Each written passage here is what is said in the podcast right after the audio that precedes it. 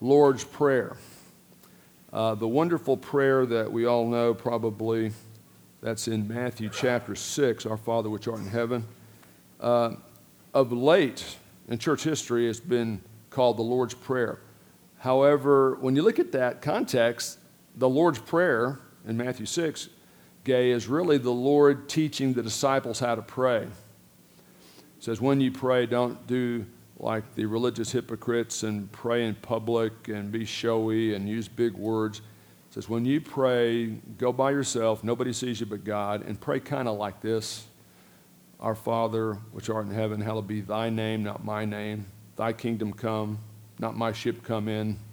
Thy will be done, not my will be done, that kind of thing. He's giving us a pattern in that prayer. This prayer, though, Riley, is the Lord praying. Mitzi, he's praying intently. And the cool thing is, based on the miracle of inspiration of Scripture, Class A miracle, and the miracle of the preservation of Scripture, Class B miracle, and the non-miracle but the hard work of good Bible translation. Anybody got a Greek text on their lap? If you got an English Bible, somebody's worked hard to translate that for you. Based on all those dynamics behind the scene, it's as if we're getting into a time machine. Watch this, Dennis going to the slopes of the Mount of Olives and listening to Jesus who's praying in Aramaic and hearing him in English. That's, that's a lot. God's already done a lot just to give us this, this prayer. But this is Jesus really praying himself. And so we're going to be able to sit next to him and learn about how prayer works based on how he prayed in the real Lord's Prayer. But before we dive into this chapter this morning, let's pray that we'll be teachable to God's Word and that uh, we also want to pray for uh, guidance, protection, and success for those who protect and serve us and allow us to meet uh, in a place like this without fear of imminent terrorist attack or criminal attack. So let's pray for our peace officers, our firefighters, and our active military people, okay? And uh, Michael, lead us in prayer in that direction, would you please?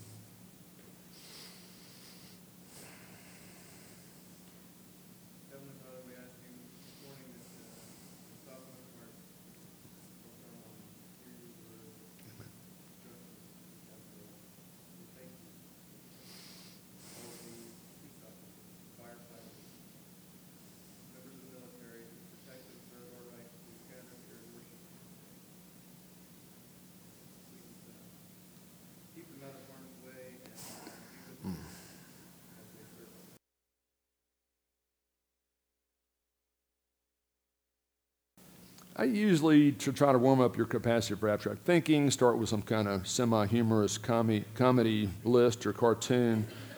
Uh, that's as close as I'm going to get because I want to use the time today to really focus on the dynamics of prayer. So before we start listening and learning from Jesus praying in the real Lord's Prayer, let me just say a couple things about prayer. Uh, three fast facts about Jesus and prayer. Number one, the Lord Jesus concentrated on prayer. I mean, he made prayer a priority. He sometimes would pray all night. He prayed before major decisions and are now awaiting his arrest, and he knows that the goon squad is coming from the temple police to get him. He's praying. So he, he concentrated on prayer. And if our Lord concentrated on prayer, that should teach us some things about prayer. Number two, he consciously depended on prayer the whole deal is if God's got a plan, why pray? Is just uh, an imaginary disconnect because prayers are part of the process God's included in His program to get to other endpoints. And Jesus realizes some of the things He prays about in this prayer are going to happen, but He also realizes that He's got a responsibility to pray in that direction, and that's part of the deal too. So our Lord concentrated on prayer, He consciously depended on prayer and therefore, he teaches us as believers to concentrate on and to depend upon prayer. So uh, sometimes prayer is kind of the weakest link or the missing link. You forgive the terminology there in too many Christian lives. And uh, this happens to a lot of people in ministry because, you know, especially those who write out their prayers and, and want to get it exactly right when they pray. And I, have known people with that conviction, and I respect that.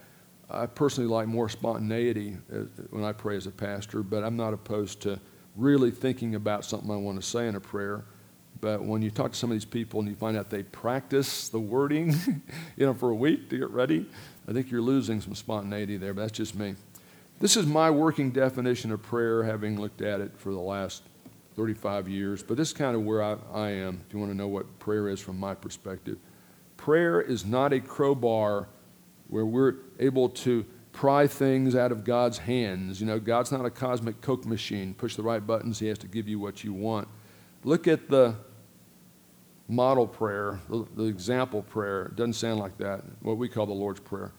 Uh, to me, Christian prayer is a grace channel of communication with God by which believers, Amanda Birch, Pat Fleming, Eric Ward, Brad McCoy, seek and submit to his will, and which God uses as a part of the process through which his sovereign plan is worked out in time and space. And here's the thing Olga, you're never going to have enough information to legitimately second guess God. But as Jesus said, at all times, people ought to pray and not to give up. Okay? So I never give up. I believe in miracles. But sometimes God has greater miracles beyond the obvious miracle he, we, which He do. Now, speaking of miracles,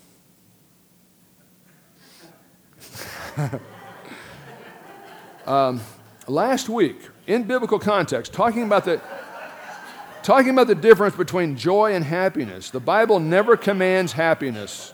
The Bible never commands happiness, but it does command joy. Joy is better than happiness. Happiness is overrated. Happiness is based on happenings. And based on that fact, I can tell you today you're looking at a very happy man. I said last week if we could pull this off, you know, coach, all's, all's forgiven all, all is forgiven. I think we ought to give him a raise. Uh, so, anyway, that's all I'm going to say.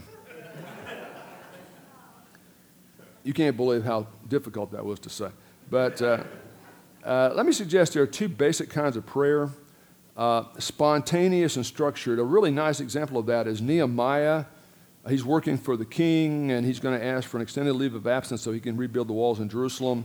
And so uh, in the first chapter, you've got this long, beautiful prayer that he prays as he's uh, getting ready and psyching himself up to ask the king for the leave of absence. Because just as the cupbearer, even though it's a very responsible position, for him to go in without a summons is a potential capital crime, among other things. So he prays this beautiful prayer, this beautiful structured prayer, and you might miss it if you read Nehemiah 1 too quickly, Janet, but it says, so I was summoned to the king, or I went into the king, and I prayed and I asked the king. So he, he shot up a fast, spontaneous prayer like, Lord, please don't let him kill me. Now, you know, and, and then he kind of did his pitch. So those are the two broad kinds of prayer. Spontaneous prayer is what Paul talks about when he says pray without ceasing. That doesn't mean you have to be in whatever your favorite prayer posture is 24 7. And I know uh, Gene Shalit and I once had an extended prayer meeting in Puebla, Mexico, on a hard concrete floor where we were all on our knees, and we realized that gringos can't pray that way for very long until the pain threshold increases, especially if you have a bad right knee. But spontaneous prayers are more impromptu. They tend to focus on short term needs. And when we're told to pray without ceasing, I think that just means you keep your radio on all day, right? Carol knows she doesn't have to be in church or at the well the last Friday of every month when we have the city prayer time to be in prayer. We need to be spontaneously praying constantly. But structured prayer is something that's more organized and focuses on both short term and long term needs. And let me suggest you have a prayer aid probably in your Bible. Anybody got a bulletin? Yeah, you know what? This, this prayer list, now here's the bulletin, it's four pages. Page three and four are basically all prayer requests, praises for answered prayer, petitions for God's will in prayer. And I tell you what, if you want to uh, jumpstart your, your prayer life, the end of this year, beginning next year, just make it a discipline to use this thing as a prayer list at least a couple times a week. Uh, some people, you know, it's a bridge too far to do it every day because there is a lot of stuff here, and, and you're not intimately acquainted with each one of these people. But if you believe prayer is important, like Jesus did and like he modeled, then when you're praying for somebody you may never meet, like Aubrey's cousin Janice, uh, you know that your prayers are part of the process God's decreed to get to other endpoints. And so you realize your prayer is significant even if you don't know the person. And if, you know, if in the bulletin we spell the name wrong or get the ailment wrong, God knows the ailment, the room number, and the city. So if we get, you know, if we put uh, Janice in Cincinnati and she's in Lubbock, God will be able to figure that out. But we try to be as accurate as possible. So uh, that's one way you could really organize your structured time of prayer. And I think it's really important, just as a discipline, to decide on a fairly regular basis, not just on Thanksgiving or next time we've got a health crisis in our family or financial crisis. I'm going to several times a week, preferably every day, have some kind of structured prayer. People call it a quiet time. Uh, I think the pray without ceasing really isn't the quiet time. I think there's something different there, and I think it's helpful. Uh, some people like to wake up early. Some people do it at lunch. Some people do it at the end of the day. David Brainerd, one of the early American missionaries to the Indians, uh, even though he was in New England, would pray like for two hours every morning, even in the snow. He'd wake up at 4 o'clock in the morning, go out in the snow. When he was done praying, all the snow had melted because he was so fervent in his prayer. Now, a lot of people who preach on prayer seminars emphasize that, and I think that's great. However, what they won't tell you is that David Brainerd died of 27 of health related issues, probably due to exposure. So it's not necessarily uh, necessary for you to be out in the snow for your structured prayer time. Now, something I've used for a long time, and I use it every day. So, hey, uh, Clay, think about using this acronym. One cool way to organize your structured prayer time is use the acronym CATS. And since I don't like cats, it makes it very easy for me to remember the acronym CATS. I'm sorry, all you cat lovers out there, but uh, uh, C stands for confession. I think it's important for Christians, as Jesus taught the guys at the very beginning of the Upper Room Discourse, chapter 13, you've taken the bath of salvation, that's great, but let me wash your feet because you're going to leak some oil. So you definitely, before your, your focused, structured prayer time, want to rather, and I know it's easy for me to think about the person who disappointed me last week or who said this about me and it wasn't true and did this other thing. And it's really easy for me to see everybody else's weaknesses as I see them, especially my wives and kids. But this is all about me coming clean on where I am spiritually. So I confess, 1 uh, John 1 9, what does that say? If we confess our sins as believers, He's faithful and just to forgive us as far as our fellowship, our connection with Him. So I'm going to start there myself. A is adoration. Now, what does that mean? Before we give God a list of stuff to do for us, Dennis, I would say we probably ought to praise Him and focus and get centered on who and what He is. Now, there's a very famous Swedish word, turjliv, which can help you remember the major attributes of God. Uh, that first part looks like tattoo, but it's not. Um, T T T O O O J R S L I V E. What does that mean, Henry? I'm going to tell you. God is true. What does that mean? Not truthful, that's later. He's real. Okay? And He's the source of all reality. You know, just knock on wood, not for luck, but to realize those atoms were created by God. God is real, He's true. He's triune. What does that mean? He's personal, and in some way nobody understands and nobody would invent. No human mind would invent the Trinity because nobody understands the Trinity, Riley. God exists as one God in how many persons? Father, Son, Holy Spirit. Uh, God is transcendent. And what does that mean? That means He's bigger than time space. He's outside of time space. Okay? He created time space, but he's outside of time space. That's the T part. And you just go through that in prayer and you, you, you think about those attributes and you pray them back to God and you reflect on who he is. OOO stands for God is omniscient. He knows everything. Uh, when I was 20, I had hair when I needed it. He knew how many hairs were on my head. It was a fairly large number. Now that I'm a little bit older, it's a much smaller number, but he knows the exact number of hairs on my head. He knows every single thing, both actual, po- possible, potential, hypothetical, everything. He's omniscient. He's omnipotent. What does that mean? Do not say God can do anything. It's wrong. It's heretical. It's sinful. It's blasphemous to say God can do anything. God can't lie. God can't die. God can't break a promise. God can't make a rock so big he himself can't lift it because that would deny his omnipotence, right? He's too smart to build a rock uh, that's bigger than t- 10 universes, although if he did, it'd be weightless, so it wouldn't be a problem. So God's omniscient, He's omnipotent, which doesn't mean He can do anything. It means there's no finite limit to God's power. That's what omnipotence means. So the creator of the universe, ex nihilo, out of nothing, uh, is not uh, intimidated by your current crisis. So God's omniscient, omnipotent, omnipresent. What does that mean? That means He's everywhere present in time, space, all at the same time. Transcendence means He's outside of it. Uh, omnipresent means He's everywhere present. And it's not like if the universe is like a piece of bread, it's not like He's spread out like a pat of butter on the bread. He's 100% present everywhere, but He visibly manifests His presence in a real place called capital H, heaven, right? So that's the TTTOOO part. I'm praying this, and you pray this, man, it really supercharges your prayer life. JRS is justice, righteousness, and sovereignty. Now, one thing people who've seen this for the first time say, Eric's a good theological thinker. You're wondering, where's holiness? There's no H in the whole system, and you've left God's holiness out.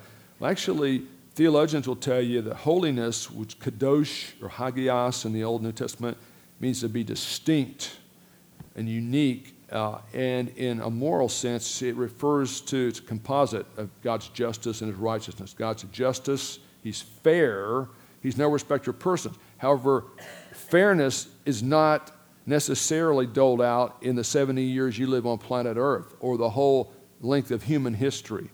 God's fair when, every, when all the relevant data is added up, which includes eternity, which includes not just in the world, but out of this world.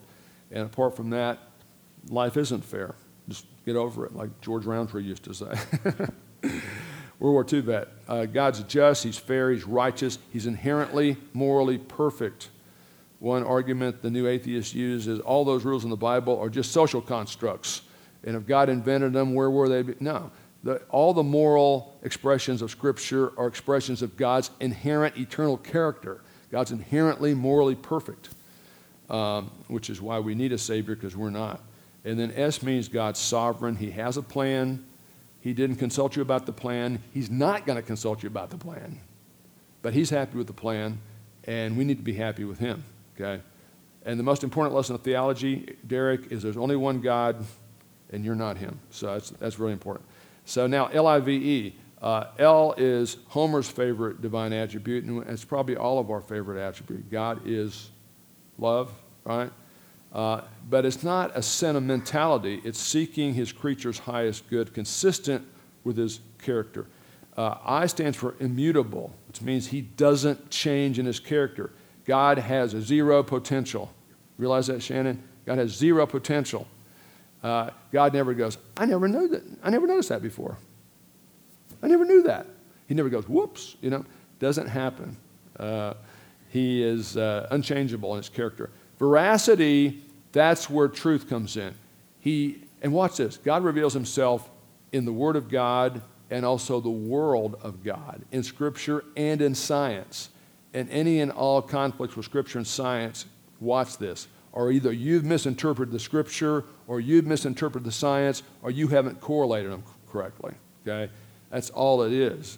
All truth is God's truth. Jesus is Lord of all. And Jesus, God affirms his reality both through the creation and also through Scripture.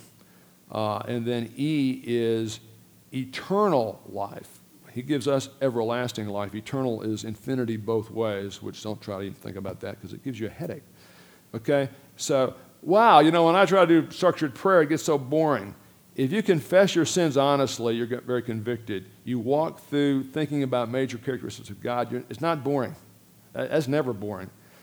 Uh, sometimes it gets boring praying for other people's prayer needs, but it never gets boring. I'm just telling you what the truth is. Okay, so we're going from CAT, Thanksgiving. When is Pastor Brad going to let us start asking God for stuff? That, of, that comes at the end, you know? But I'm talking about your structured prayer. I'm not talking about when you're waiting in the ER. Uh, many years ago, uh, Jamie driving, uh, Michael uh, and uh, Ryan were coming back from an OSU game, and we lost. And uh, right on the outskirts of town, wet weather, he hit a wet spot. Tabor can relate to this. Ran into a telephone pole backwards, and we ended up in the ER. What was it? Two o'clock in the morning, or one o'clock in the morning, and hey, you know what? I'm a teetotaler. I don't drink. I'm not going to tell you Jesus turned water into Kool Aid. But uh, I don't, just Coke Zero is so much better than anything with alcohol in it. I, I don't drink it. But, uh, you know, I'm not naive. I know some parents think their kiddies could never do anything wrong, and the coach is always wrong, and the teacher's always wrong, and the pastor's always wrong. I just assume they probably got some beer and he got drunk, okay? Praise God, we got up there. There was no beer, there's no alcohol. They just hit a, a slick spot, and the police officer investigating it said it's like that happens regularly right here in this area, and Tabor knows how that feels. So, um, but I remember uh, uh, I was going to make some point about Jamie getting that car wrecked. Oh, yeah, yeah. Yeah, I know what it was. So once we go to the hospital with them and they all go get checked out, you know, I didn't go through the cats thing right then. I had done that earlier in the day, but then I'm just shooting up spontaneous prayers, you know. And so understand what I'm saying. Uh, Thanksgiving, you know, Thanksgiving is great once a year. Thanksgiving is better. And I think that putting that into your structured prayer life, whether you put it third or first or last, is helpful, okay? Uh, in fact, Eric, Word of God tells you, live with Ray in an understanding way and grant her honor as a fellow heir of the grace of life, lest your prayers be hindered. You better do that, my man. If you fail to appreciate one of the greatest gifts God's ever given to you, probably short of your salvation, why is He going to be excited about giving you other stuff you're not going to appreciate? Right? So I think it's very important before we start giving God the to, to, the to-do list, and I'm saying that tongue-in-cheek, but just what we want Him to do, uh, we, we need to praise Him for what He's already done, right? And then S is supplication. That's just a fancy word for petitions, but C-A-T-S sounds a lot better than C-A-T-P. So I'm going to call it supplications in that context. And again, you can look at the bulletin uh, for specific things to pray about there, and I'm sure all of us have a lot of things. I'd say pray for others and pray for yourself.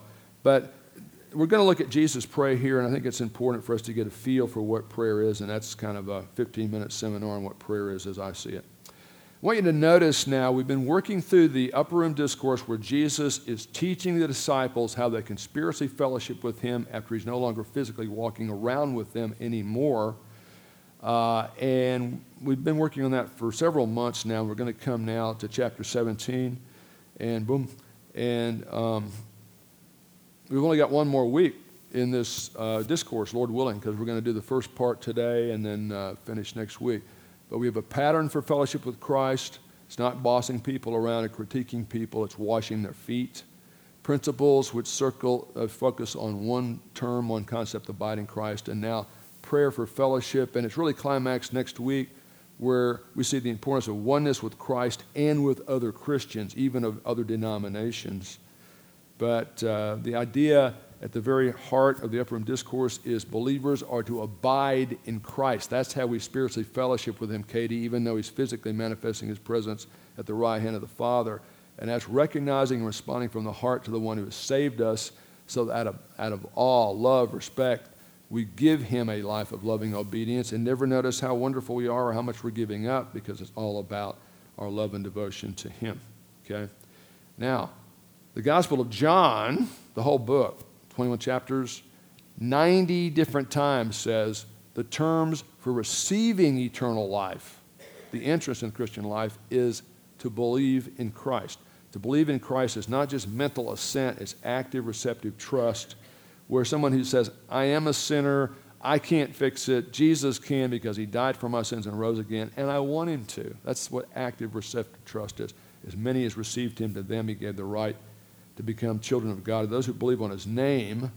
And Jesus uh, in John 6, 15, John 3.16 talks about whoever believes on him shall not perish lake of fire, final death, but has everlasting zoe. There's two major terms for life in New Testament Greek. Bios. I wonder what English word we get from bios. Biology? Zoe. Zoe means spiritual life, it's everlasting life. And at the moment of faith in Christ, God the Holy Spirit imparts eternal life into the believing sinner. Okay? But we're going to be looking at chapter 17, the last portion of this, where we go from pattern principles to prayer. And we'll look at the first couple of verses today. Uh, but the bottom line, I think, of this passage is the importance Jesus placed on prayer underscores the importance of prayer. Uh, the passage breaks down like this we've got a top bun, a bottom bun, meets in the middle. Uh, the top bun, Jesus prays that God the Father would restore his heavenly glory. Says the same essential thing for emphasis uh, in, at the bottom bun, and then the meat in the middle is Jesus prays that through him, human beings who believe can enjoy heavenly glory. Okay? Let's look at verse 1 through 5. Talk, look at the top bun, or look at the that hamburger structure for that. That's what I meant. Okay, whatever that means. Uh, that was a long introduction, wasn't it? But the, the body is going to be short today, trust me. Look at chapter 17, verse 1. Jesus, Jesus spoke these things. What are these things? Well, everything he said since chapter 13, but especially the burning statement where he says in 1633, These things I've spoken to you about how to fellowship with me after I'm physically gone from you that in me you may have peace, eirene, some kind of stability despite the instability of the world. In the world you will have thlipsis, pressure and stress, but take courage. I've overcome the world. That's one of those promises nobody wants to claim. In the world you will have tribulation. Right. So after Jesus spoke those things, especially memorable to the disciples at this point is in the world we're going to have tribulation and you're leaving and lifting up his eyes to heaven. Now, notice the scripture never gives one kind of prayer posture. Modern Americans like to bow our heads, close our eyes, and hold our hands together in public, which is great because it minimizes distractions. I'm all for it. But Jesus, a lot of times, prays with his eyes open, looking up. And here's another example. Lifting up his eyes to heaven in prayer, he said, Father, the hour has come. Glorify your Son that the Son may glorify you, even as, even as you gave him authority over all flesh, that to all whom you have given him, he may give eternal life. So he's talking about uh, uh, anticipating the dynamics of what's about to happen. And he, he talks about some of these things in this prayer as if they've already happened, just out of certainty. But there's the upper room discourse. He's praying just before he gets arrested. The next morning, he's crucified. What happens three days later? With the resurrection, what happens 40 days after that. The Roman Catholics have emphasized this a lot more than we have. The ascension is where Jesus bodily returns to earth in his resurrection body, and his whole life and ministry are formally validated uh, in almost like a coronation, uh, inauguration kind of a thing. And he's balling all that up, and he's praying in light of all that as if it's already happened. Look at the meat in the middle, verse 3. Uh, this is eternal life, that they, the ones who believe, may know you. It's relational. It's not about religion, not about rituals. It's not even about baptism or promises or walking an aisle or raising a hand or signing a card or joining a church. That they may know you. And you come to, to know Christ through faith and then by abiding in him. Uh, the only true God in Jesus Christ, whom you've sent. I glorified you on earth, having accomplished the work. Now, you know, a big part of the mission of Christ was to live a perfect righteous life up to the apex of all this, but he's balling all that up uh, into one, it's kind of uh, uh, one gnomic conception and saying, hey, here we are on the threshold and all this is about to start. And, and he says, I've, I've done my mission. Now, Father, glorify me together with yourself with the glory which I had with you before the world was. What's all that about? Jesus is the second person of the Trinity. In his incarnation, that Angie correctly emphasized was so important, joy of the world, the second person of the Trinity took on humanity without ceasing to be deity. We got one person with how many natures? Full deity, full humanity. But the Gospel of John, go back to chapter 1, starts where Jesus was before creation. And in John 17 now, he's saying, Hey, as I accomplish the work of redemption, I'm praying for my session, my glorification, when I finish the work you're giving me. And he's saying it as if it's already a done deal because he's going to do it. John chapter 1. In the beginning, does that sound familiar? Genesis 1. In the beginning, God created the heavens and the earth. Elohim, plural in Hebrew. Interesting in Hebrew. But here we're in New Testament. In the beginning was the Word. Ha Logos already was. Ha Logos, the Word, was the title for Jesus there in the beginning the Word already was. How can a person here called Ha Logos, we know he's Jesus, exist before creation, he has to be transcendent. He has to be outside of time space. That's, that's how. He's got to be deity. He's the second person of the eternal Trinity. In the beginning, the Word already was. And the Word, this title for Christ, we know it's a title for Christ in verse 14. The Word became flesh and dwelt among us, and we saw His glory. This is the person of Christ that we knew. John's talking about in verse 14. Here he's saying, The Word was with God the Father before creation, the Word was full deity, like God the Father. He was in the beginning with God the Father, and He was the active agent of creation. Jesus Christ was. All things came into being through Him. Apart from Him, nothing came into being that's come into being. In Him was Zoe. What's Zoe? Not bios. Zoe, spiritual, eternal life. And Ha, uh, He Zoe, was the light of men. He's the Word. He's the life. He's the light. Which one is he, Eric? Is Jesus the Word, or is he the life, or is he the light? It's all three of them, and a lot more. And John says, and the light keeps on shining in the darkness, and the darkness did not understand it or overcome it. That term can use, be used both those ways. That kind of thing is, go back to 17, verse 5 sometimes we feel sorry for ourselves because we have to do something we don't want to do or it's difficult for us. Think of all Jesus gave up just to get here. And rather than being born in a palace, in a jewel encrusted crib, where was he born? Didn't impress the Greek Roman mindset at all. Not at all. You know, he's born in a stable. They put him in a cattle trough. You couldn't make it up. But that's what happened. So he's anticipating returning the glory, not so he can get his glory back so much, but just that the mission, the salvific mission, will be complete. And rather than being saved on credit, this is the, the cross of Christ. The Old Testament folks were saved by faith in the promises about the Messiah. They were saved on credit.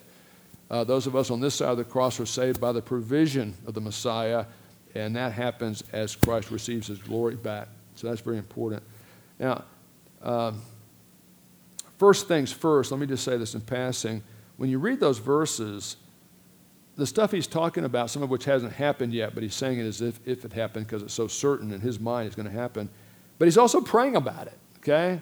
The idea of God's got a plan is going to happen anyway, I don't need to pray, is not the way Jesus thought. And I'm, I'm just not, I'm not at a pay grade where I can say, well, he prayed for stuff that was all going to happen, but I can't, you know. And really, at one level, everything is going to happen. There's no, no surprises to God. Now look at verses 6 through 19. He's praying for himself in the first five verses. Now he's praying uh, for the 11, the 11 believing apostles. In first verses 6 through 10, Jesus prays, thanking the Father for the 11 apostles. I love this passage, Derek, because so many of us preachers, especially, and I've done this, Ken, I know, will find something really particularly dumb, say Peter, one of the disciples, does or says, and we like to camp on that. And we do that in part because people like to realize the apostles weren't perfect because none of us are, and we make dumb mistakes. Certainly I do. Uh, so it's one thing to kind of bash the apostles as a popular uh, sport, you know, for Christians. But, and, and, and, the Lord several times has to go, like, basically, I can't believe you guys did that again, or here's the thing. He has to correct them.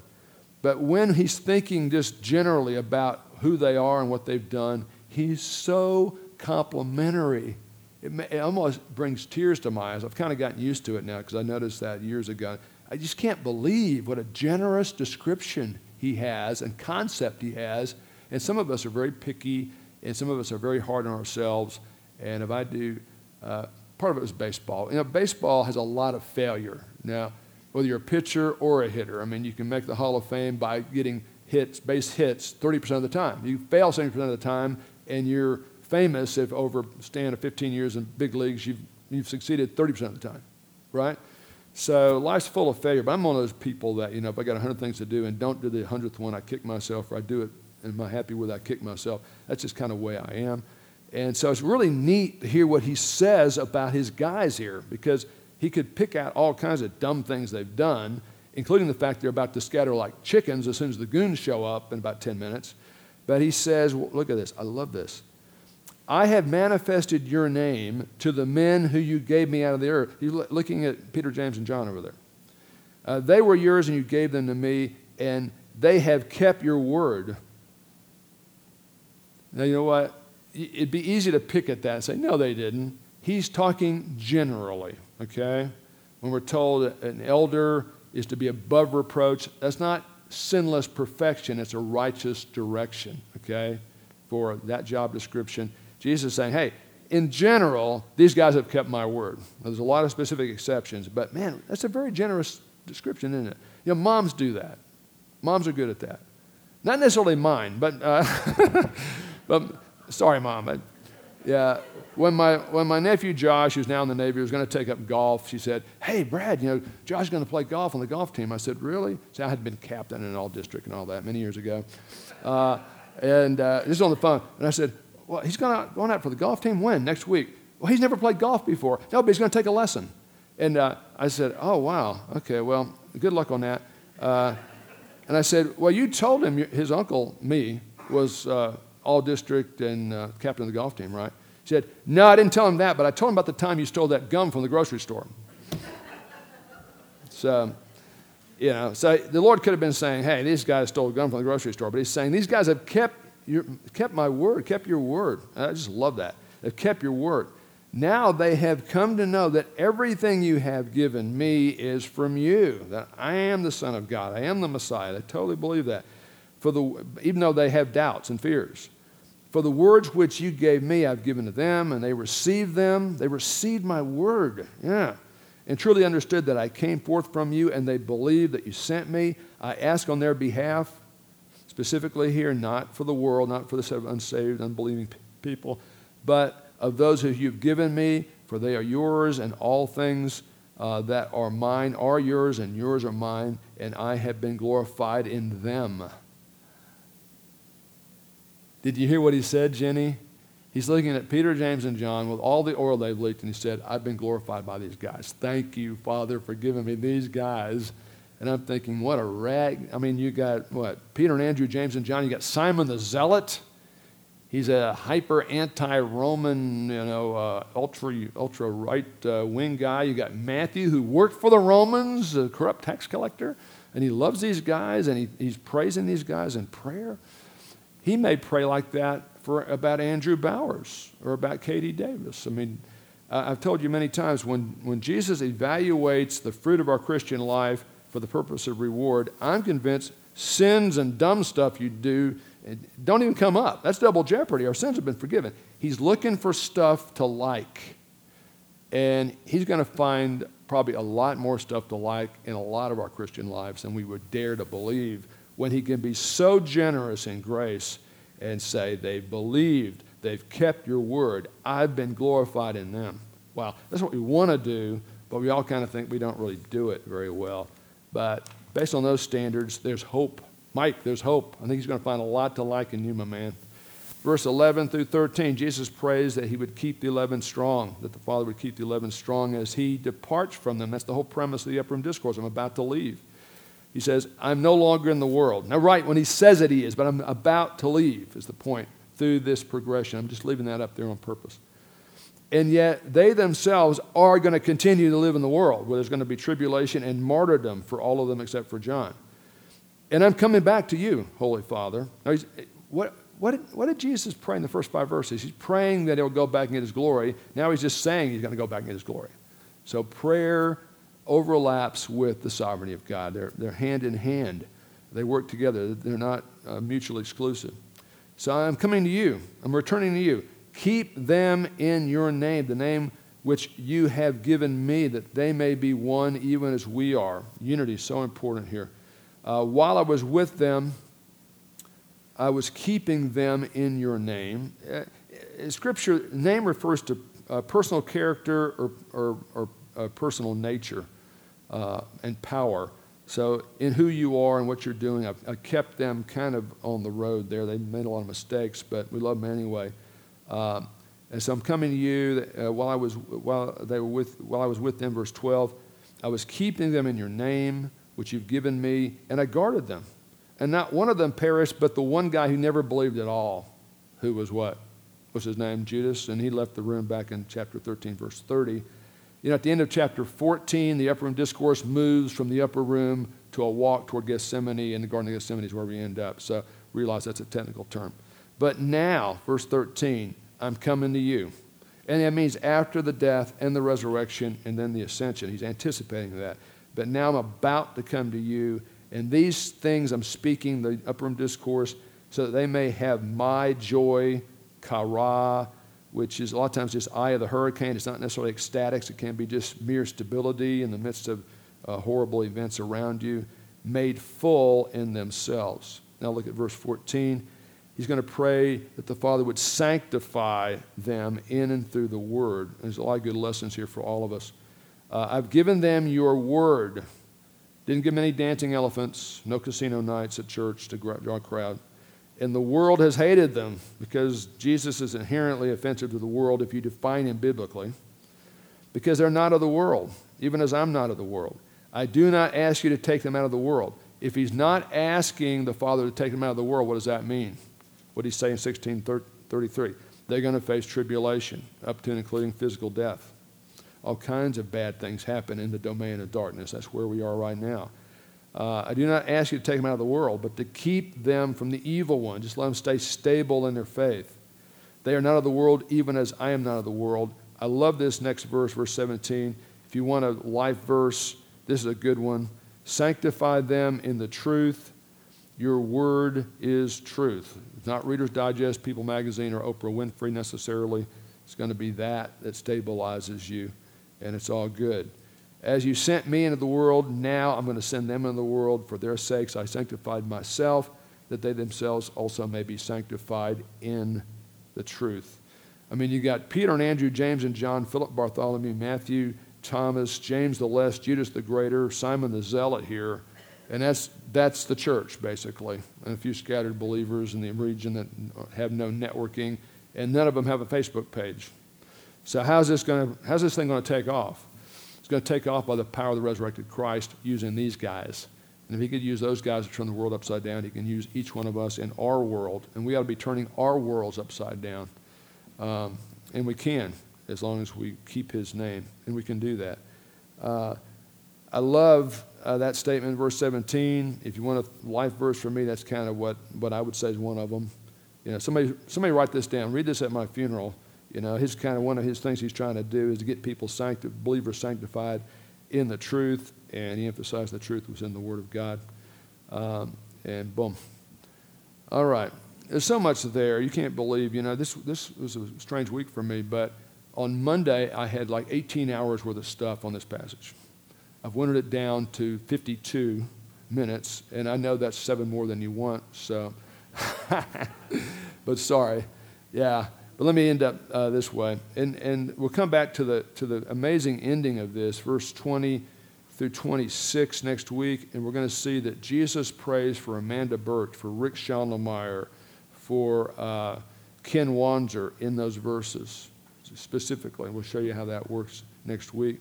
But I would just say, hey, just remember this the importance that Jesus placed on prayer underscores the importance of prayer in this chapter, and this will never change, Riley, this is the real Lord's Prayer. This is you watching, listening to Jesus pray. And uh, you can see how important it is to him, and therefore it really ought to be very important to us. But uh, as I close, I'd say beyond all the little individual lessons I've tried to pull out, uh, he's emphasizing in his prayer that Christianity is not just another philosophy of life or another world religion. It's an out of this world faith designed to be lived out in the world now, even though all kinds of bad things happen to good people in the real world. All kinds of things. You're not immune from anything, but everything that happens is filtered through God's hand. He's either allowing you to have input that will make you stronger or that will straighten out some of the impurities or both. He's got a sanctified thumb on all the events that hit individual Christians, and a big part of us not flaking out and freaking out and doubting, pouting, and dropping outing is remaining in fellowship through prayer. I'd say pretty consistent, structured prayer where you're getting the uh, kind of plugging back into the wall. Uh, if you have a real refrigerator but unplug it, what's going to happen to the food after a couple of days? It's going to spoil, right? So do you come back and say, well, that must, have, must, that must not have been a refrigerator. It must be a TV set because it's not keeping the food cold, uh, cold because refrigerators keep food cold. Yeah, if they're plugged in. He can't be a Christian. He did X. Really? uh, Christians can do all the dumb things the world can do when we're not plugged in. We conceal who we are, we don't reveal it, right? But when I see refrigerators unplugged, which has never happened in my whole life, but if it ever happened, I would, just out of goodness heart, I'd, out of goodness of my heart, I'd go plug it in for whomever, you know. You guys, when you're cleaning carpets, you may find somebody's refrigerator unplugged, or refrigerator unplugged. Please plug it in for them, you know. Uh, but yeah, so we're living uh, an out of this world faith in a world full of bad, evil stuff, and the world interprets it all one way. We've got the possibility to interpret it accurately, but a big part of that is being, you know, having an active communion with our Lord through dynamic prayer such as the one we've just begun to study. Okay, let's have a word of prayer. Father, we need your grace to be steadfast, immovable, always abounding in the work of the Lord, knowing that our toil is not in vain in the Lord. And a big part of that uh, is relying on you by communicating intimately with you w- with real intense prayer, like the one we're reading here. Uh, and if our Lord Jesus was so dependent on prayer, how in the world can we minimize it or neglect it? And I, I, have, and I'm sure most of us probably have at some point. So forgive us for that, but help us to be encouraged today as we draw close to you in prayer. I believe you're going to give us all the power we need to do anything you ask us to do. And each one of us will have different opportunities, different temptations, different pressures, different problems but I've got to believe you've got a plan tailor made to each one of us, whether we're teenagers or senior citizens. And I pray that a big part of that uh, takes place and is successful and fruitful as we pray like Jesus prayed. So help us to, to pray like Jesus prayed, like it really matters. We pray this in Jesus' name. Amen.